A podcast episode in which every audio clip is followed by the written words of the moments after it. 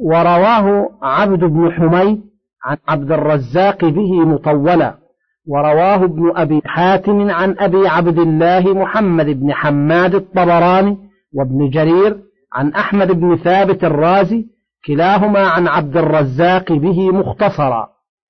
وقال أبو بكر بن مردويه: أخبرنا إسماعيل بن علي بن إسماعيل، أخبرنا بشر بن موسى، أخبرنا أحمد بن محمد الأزرقي، أخبرنا مسلم بن خالد الزنجي عن عبد الملك بن جريج عن كثير بن كثير قال: كنت أنا وعثمان بن أبي سليمان وعبد الله بن عبد الرحمن بن أبي حسين في ناس مع سعيد بن جبير في أعلى المسجد ليلة، فقال سعيد بن جبير: سلوني قبل ألا تروني، فسألوه عن المقام فأنشأ يحدثهم عن ابن عباس فذكر الحديث بطوله.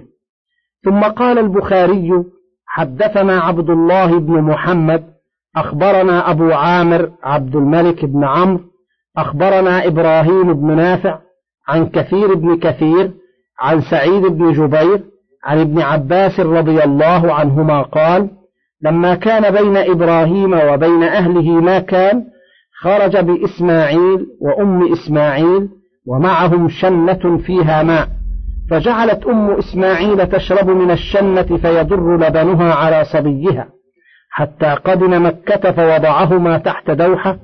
ثم رجع إبراهيم إلى أهله، فأتبعته أم إسماعيل حتى بلغوا كداء، نادته من ورائه: يا إبراهيم، إلى من تتركنا؟ قال: إلى الله. قالت: رضيت بالله. قال: فرجعت فجعلت تشرب من الشنة ويدر لبنها على صبيها، حتى لما فنى الماء قالت: لو ذهبت فنظرت لعلي أحس أحدا، فذهبت فصعدت الصفا فنظرت هل تحس أحدا، فلم تحس أحدا، فلما بلغت الوادي سعت حتى أتت المروة، وفعلت ذلك أشواطا حتى أتمت 7. ثم قالت: لو ذهبت فنظرت ما فعل الصبي، فذهبت فنظرت فإذا هو على حاله كأنه ينشغل الموت، فلم تقرها نفسها، فقالت: لو ذهبت فنظرت لعلي أحس أحدا، فذهبت فصعدت الصفا فنظرت ونظرت فلم تحس أحدا حتى أتمت 7. ثم قالت: لو ذهبت فنظرت ما فعل، فإذا هي بصوت، فقالت: أغف إن كان عندك خير، فإذا جبريل عليه السلام. قال: فقال بعقبه هكذا، وغمز عقبه على الأرض. قال: فانبثق الماء، فدهشت أم إسماعيل فجعلت تحفر. قال: فقال أبو القاسم صلى الله عليه وسلم: لو تركته لكان الماء ظاهرا. قال: فجعلت تشرب من الماء ويدر لبنها على صبيها. قال: فمر ناس من جرهم ببطن الوادي، فإذا هم بطير كأنهم أنكروا ذلك، وقالوا: ما يكون الطير إلا على ماء. فبعثوا رسولهم فنظر فإذا هو بالماء، فأتاهم فأخبرهم، فأتوا إليها فقالوا: يا أم إسماعيل، أتأذنين لنا أن نكون معك ونسكن معك؟ فبلغ ابنها ونكح منهم امرأة. قال: ثم إنه بدا لإبراهيم صلى الله عليه وسلم فقال لأهله: إني مطلع تركتي. قال: فجاء فسلم، فقال: أين إسماعيل؟ قالت امرأته: ذهب يصيد. قال: قولي له إذا جاء غير عتبة بابك. فلما أخبرته قال: أنت ذاك، فاذهبي إلى أهلك. قال: ثم إنه بدا لإبراهيم فقال: إني مطلع تركتي. قال: فجاء فقال: أين إسماعيل؟ فقالت امرأته: ذهب يصيد. فقالت: ألا تنزل فتطعم وتشرب؟ فقال: ما طعامكم وما شرابكم؟ قالت: طعامنا اللحم وشرابنا الماء. قال: اللهم بارك لهم في طعامهم وشرابهم. قال: فقال أبو القاسم صلى الله عليه وسلم: بركة بدعوة إبراهيم. قال: ثم إنه بدا لإبراهيم صلى الله عليه وسلم فقال لأهله: إني مطلع تركتي، فجاء فوافق إسماعيل من وراء زمزم يصلح نبلا له، فقال: يا إسماعيل، إن ربك عز وجل أمرني أن أبني له بيتا، فقال: أطع ربك عز وجل. قال: إنه قد أمرني أن تعينني عليه. فقال: إذن أفعل، أو كما قال. قال: فقام فجعل إبراهيم يبني وإسماعيل يناوله الحجارة ويقولان: ربنا تقبل منا إنك أنت السميع العليم. قال: حتى ارتفع البناء وضعف الشيخ عن نقل الحجارة، فقام على حجر المقام فجعل يناوله الحجارة ويقولان: ربنا تقبل منا إنك أنت السميع العليم. هكذا رواه من هذين الوجهين في كتاب الأنبياء. والعجب أن الحافظ أبا عبد الله الحاكم رواه في كتابه المستدرك عن أبي العباس الأصم عن محمد بن سنان القزاز عن أبي علي عبيد الله ابن عبد المجيد الحنفي عن إبراهيم بن نافع به، وقال: صحيح على شرط الشيخين ولم يخرجاه، كذا قال.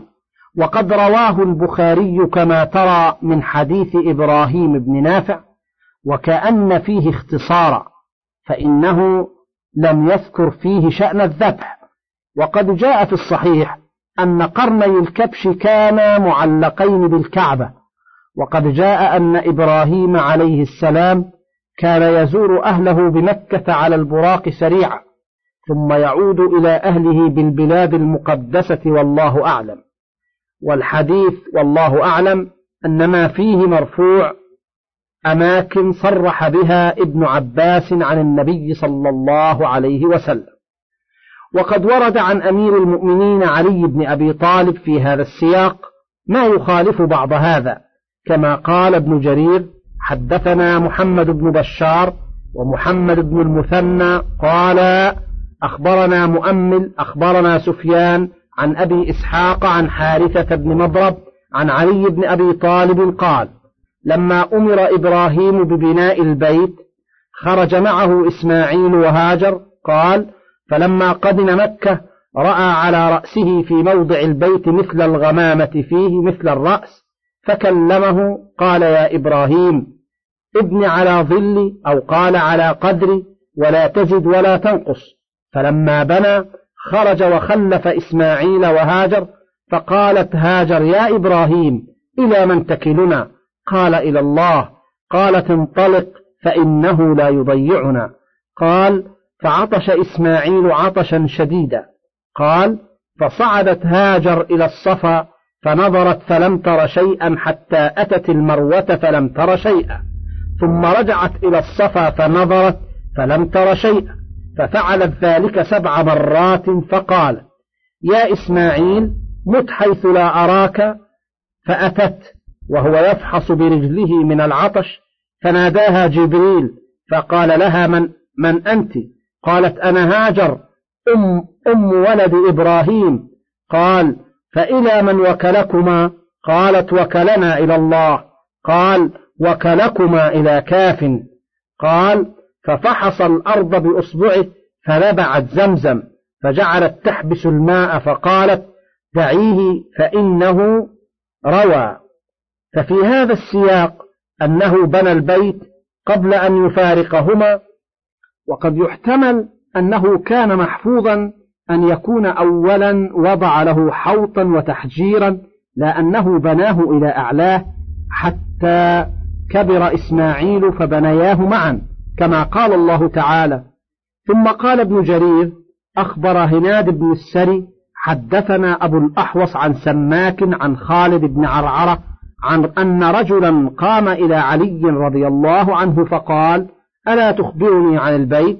أهو أول بيت وضع في الأرض؟ فقال: لا، ولكنه أول بيت وضع في البركة، مقام إبراهيم، ومن دخله كان آمنا، وإن شئت أنبأتك كيف بني.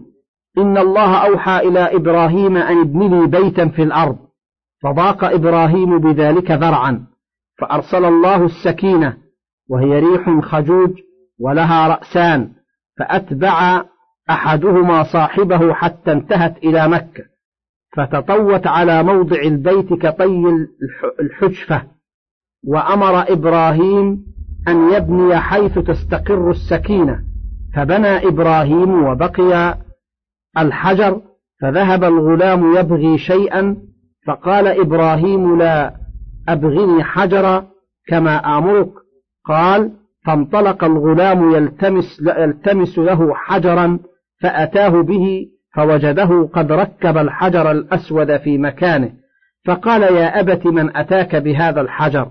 فقال أتاني به من لم يتكل على بنائك، جاء به جبريل عليه السلام من السماء فأتماه. وقال ابن أبي حاتم حدثنا محمد بن عبد الله بن يزيد المقري أخبرنا سفيان عن بشر بن عاصم عن سعيد بن المسيب عن كعب الأحبار قال كان البيت غثاءة على الماء قبل أن يخلق الله الأرض ب40 عاما، ومنه دحيت الأرض. قال سعيد وحدثنا علي بن أبي طالب أن إبراهيم أقبل من أرض أرمينية ومعه السكينة تدله على تبوء البيت كما تتبوء العنكبوت بيته.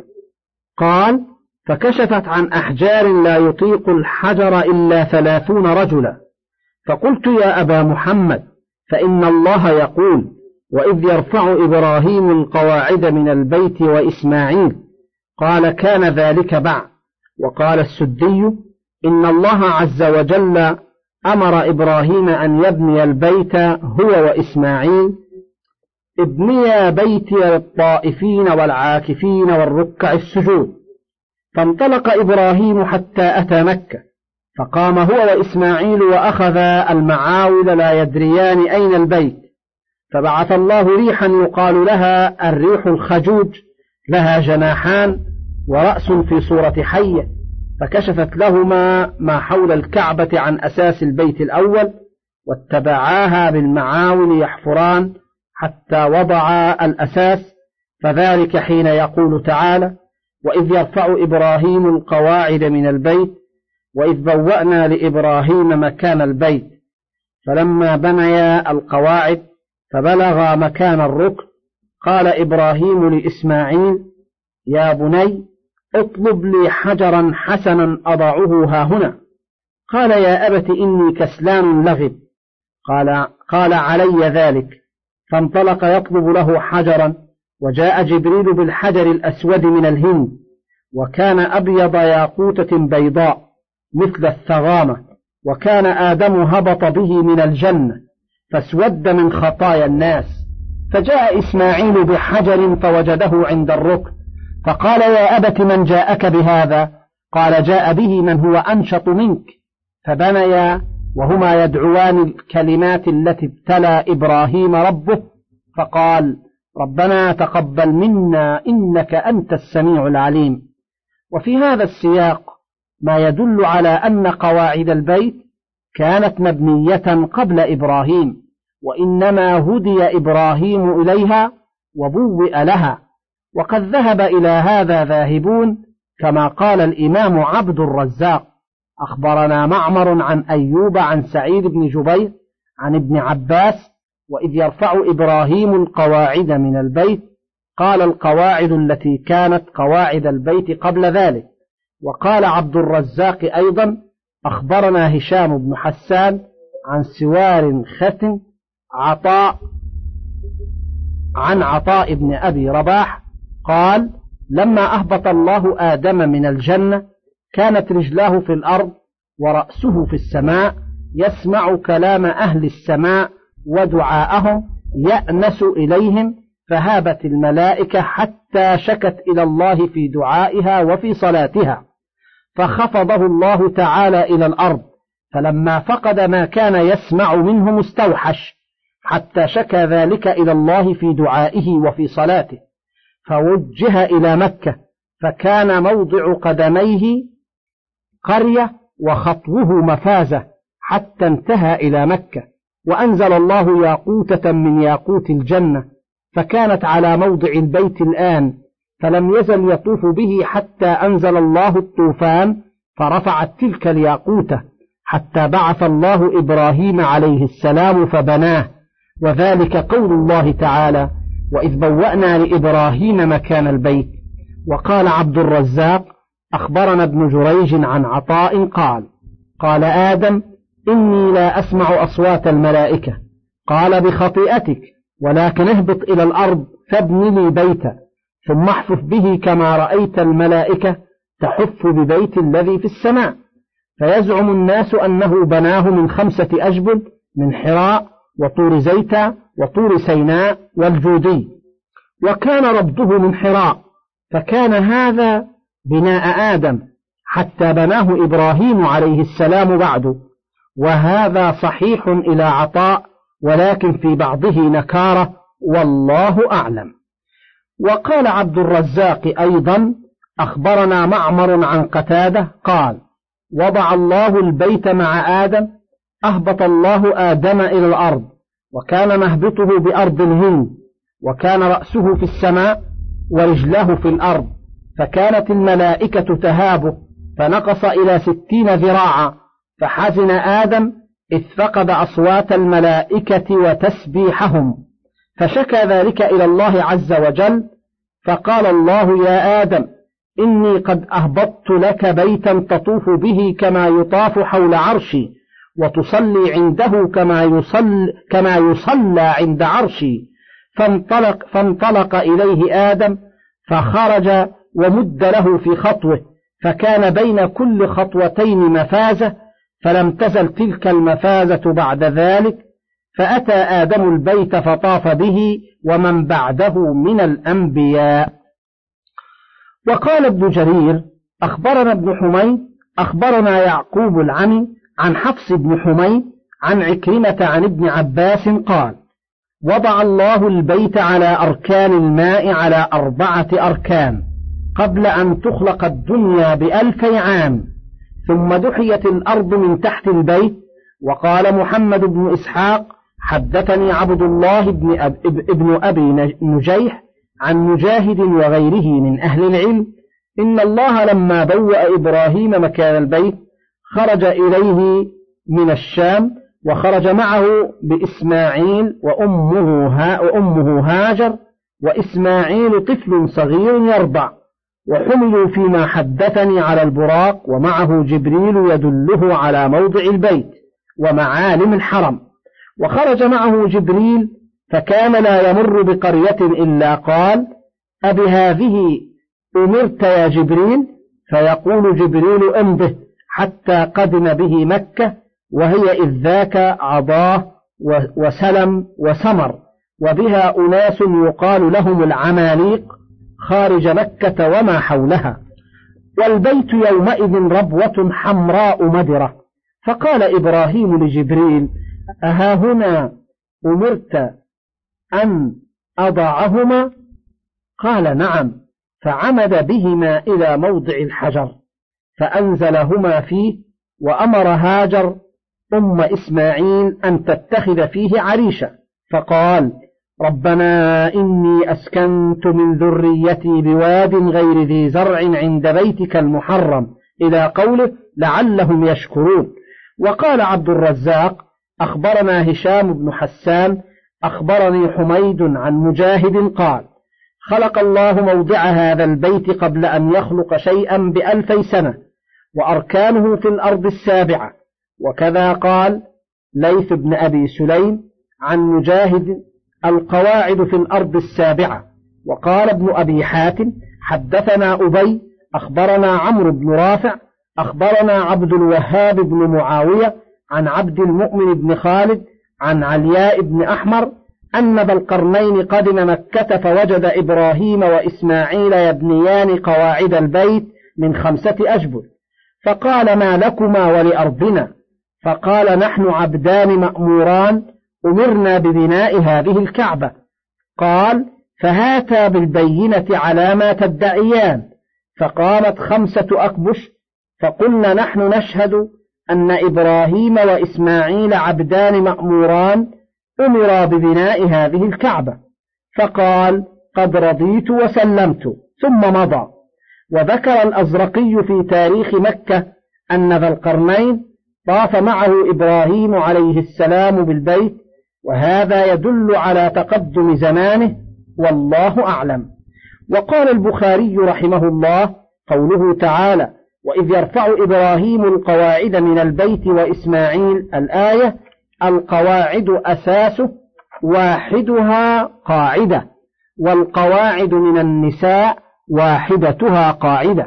حدثنا إسماعيل حدثني مالك عن ابن شهاب عن سالم بن عبد الله أن عبد الله ابن محمد بن أبي بكر أخبر عبد الله بن عمر عن عائشة زوج النبي صلى الله عليه وسلم أن رسول الله صلى الله عليه وسلم قال ألم تري أن قومك حين بنوا البيت اقتصروا عن قواعد إبراهيم؟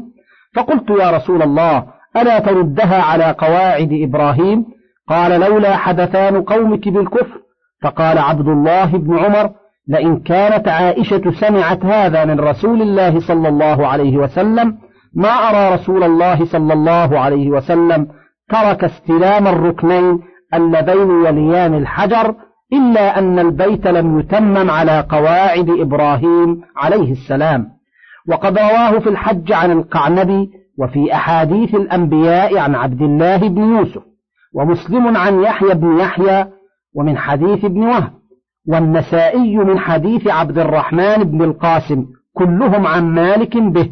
ورواه مسلم أيضا من حديث نافع قال سمعت عبد الله بن أبي بكر بن أبي قحافة يحدث عبد الله بن عمر عن عائشة عن النبي صلى الله عليه وسلم قال لولا أن قومك حديث عهد بجاهلية أو قال بكفر لأنفقت كنز الكعبة في سبيل الله ولجعلت بابها بالأرض ولأدخلت فيها الحجر.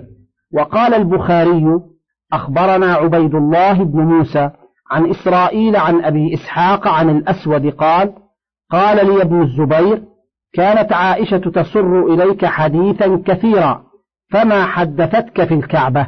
قال قلت قالت لي قال النبي صلى الله عليه وسلم يا عائشة لولا قومك حديث عهدهم، فقال ابن الزبير بكفر لنقضت الكعبة فجعلت لها بابين، بابا يدخل منه الناس وبابا يخرجون منه، ففعله ابن الزبير، انفرد بإخراجه البخاري، فرواه هكذا في كتاب العلم من صحيحه. وقال مسلم في صحيحه حدثنا يحيى بن يحيى أخبرنا أبو معاوية عن هشام بن عروة عن أبيه عن عائشة قالت قال لي رسول الله صلى الله عليه وسلم لولا حداثة عهد قومك بالكفر لنقضت الكعبة ولجعلتها على أساس إبراهيم، فإن قريشا حين بنت البيت استقصرت ولجعلت لها خلفة. قال وحدثناه أبو بكر ابن أبي شيبة وأبو كريب قال أخبرنا ابن نمير عن هشام بهذا الإسناد انفرد به مسلم.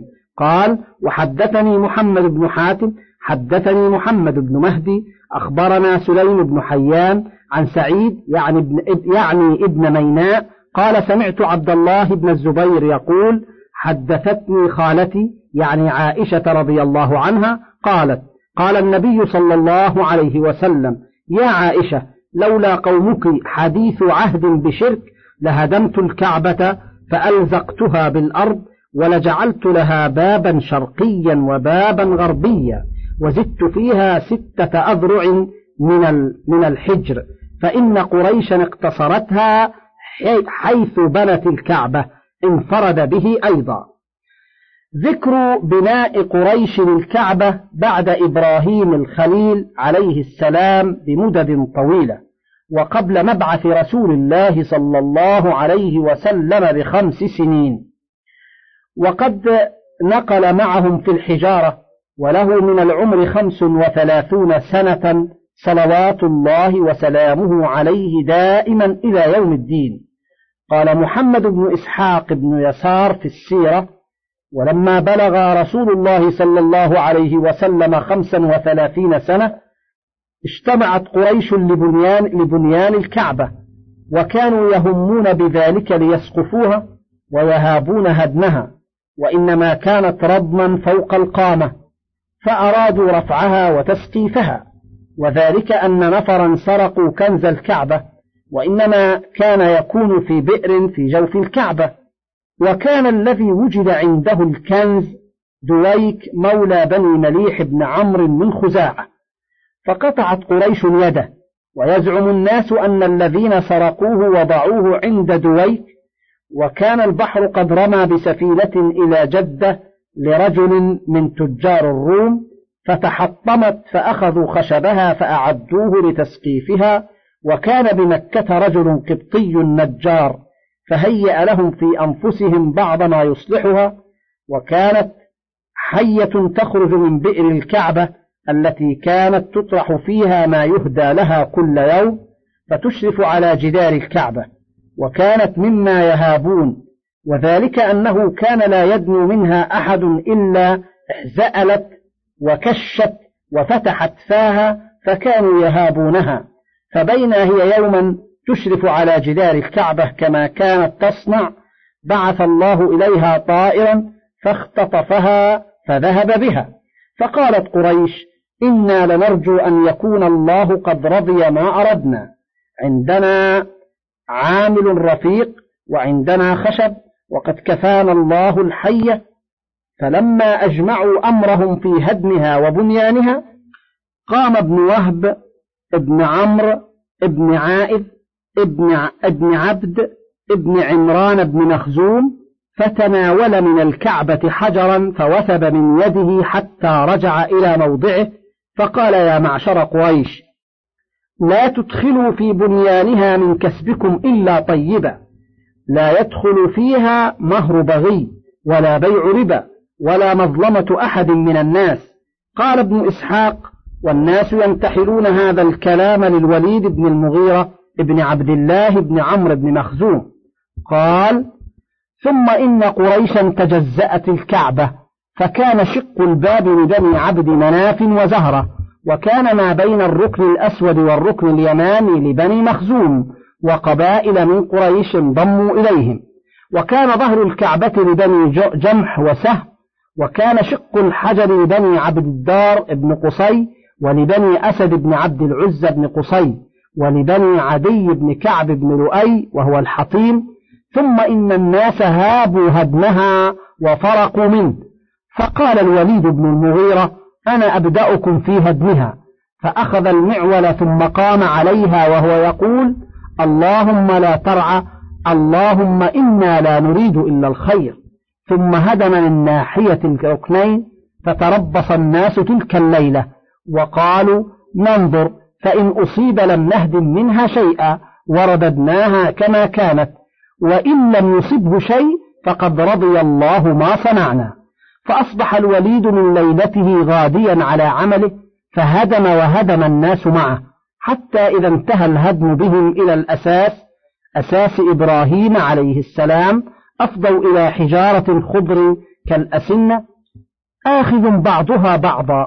قال: فحدثني بعض من يروي الحديث أن رجلا من قريش ممن كان يهدمها أدخل عتلة بين حجرين منها ليقلع بها أيضا أحدهما، فلما تحرك الحجر انتفضت مكة بأسرها، فانتهوا عن ذلك الأساس. قال ابن إسحاق: ثم إن القبائل من قريش جمعت الحجارة لبنائها، كل قبيلة تجمع على حدة، ثم بنوها حتى بلغ البنيان موضع الركن، يعني الحجر الأسود، فاختصموا فيه، كل قبيلة تريد أن ترفعه إلى موضعه دون الأخرى، حتى تحاوروا وتخالفوا وأعدوا للقتال. فقربت بنو عبد الدار جفنة مملوءة دما، ثم تعاقدوا هم وبنو عدي بن كعب بن لؤي على الموت، وأدخلوا أيديهم في ذلك الدم في تلك الجفنة، فسموا لعقة الدم. فمكثت قريش على ذلك 4 ليال أو 5، ثم إنهم اجتمعوا في المسجد فتشاوروا وتناصفوا، فزعم بعض أهل الرواية أن أبا أمية بن المغيرة بن عبد الله بن عمرو بن مخزوم، وكان عامئذ أسن قريش كلهم، قال: يا معشر قريش، اجعلوا بينكم فيما تختلفون فيه أول من يدخل من باب هذا المسجد يقضي بينكم فيه. ففعلوا، فكان أول داخل رسول الله صلى الله عليه وسلم. من فضلك تابع بقية المادة.